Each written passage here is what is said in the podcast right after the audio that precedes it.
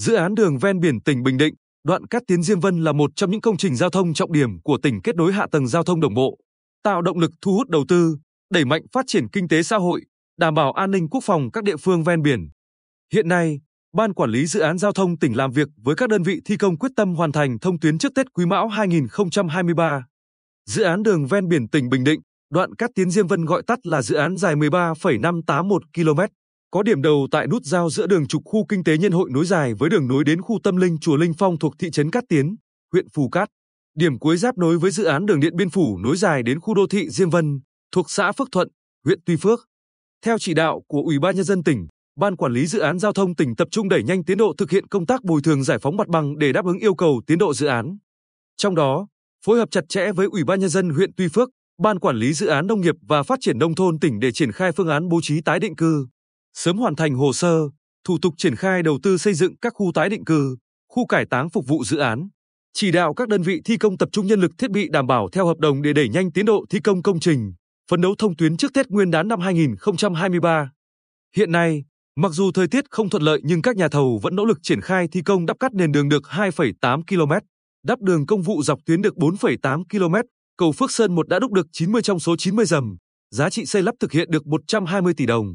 Ông Nguyễn Thanh Tâm, chỉ huy trưởng dự án, Công ty trách nhiệm hữu hạn đầu tư xây dựng Dasinco, cho biết giai đoạn đầu, vì vướng mắc vài hộ gia đình nên công tác giải phóng mặt bằng bị chậm cùng với thời tiết bất thuận lợi kéo dài gây khó khăn thi công. Dưới sự chỉ đạo của Ban Quản lý Dự án Giao thông tỉnh, chúng tôi kết hợp hai mũi thi công, cứ giải phóng mặt bằng xong đoạn nào, chúng tôi thực hiện bóc đất xử lý nền đường kiểu cuốn chiếu.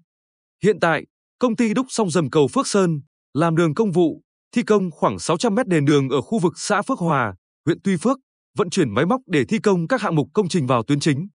Còn ông Nguyễn Trọng Trung, cán bộ Công ty Cổ phần Tập đoàn Đèo Cả, chỉ huy trưởng dự án, cho biết đảm bảo tiến độ thông tuyến sáu ki lô mét dự án, chúng tôi huy động hơn một trăm đầu xe, thiết bị máy móc và điều thêm ba mươi cán bộ gián tiếp thực hiện.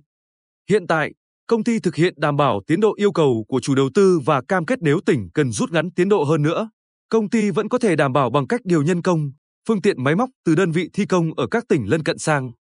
Theo ông Lưu Nhất Phong, Giám đốc Ban Quản lý Dự án Giao thông tỉnh, công tác giải phóng mặt bằng thuộc dự án khá lớn, lên tới một nghìn không trăm tám mươi sáu hộ, bảy tổ chức, tổng diện tích đất liên quan lên tới gần một trăm lẻ hai ha, chưa tính một nghìn bảy trăm bốn mươi mốt hộ bị ảnh hưởng mồ mả.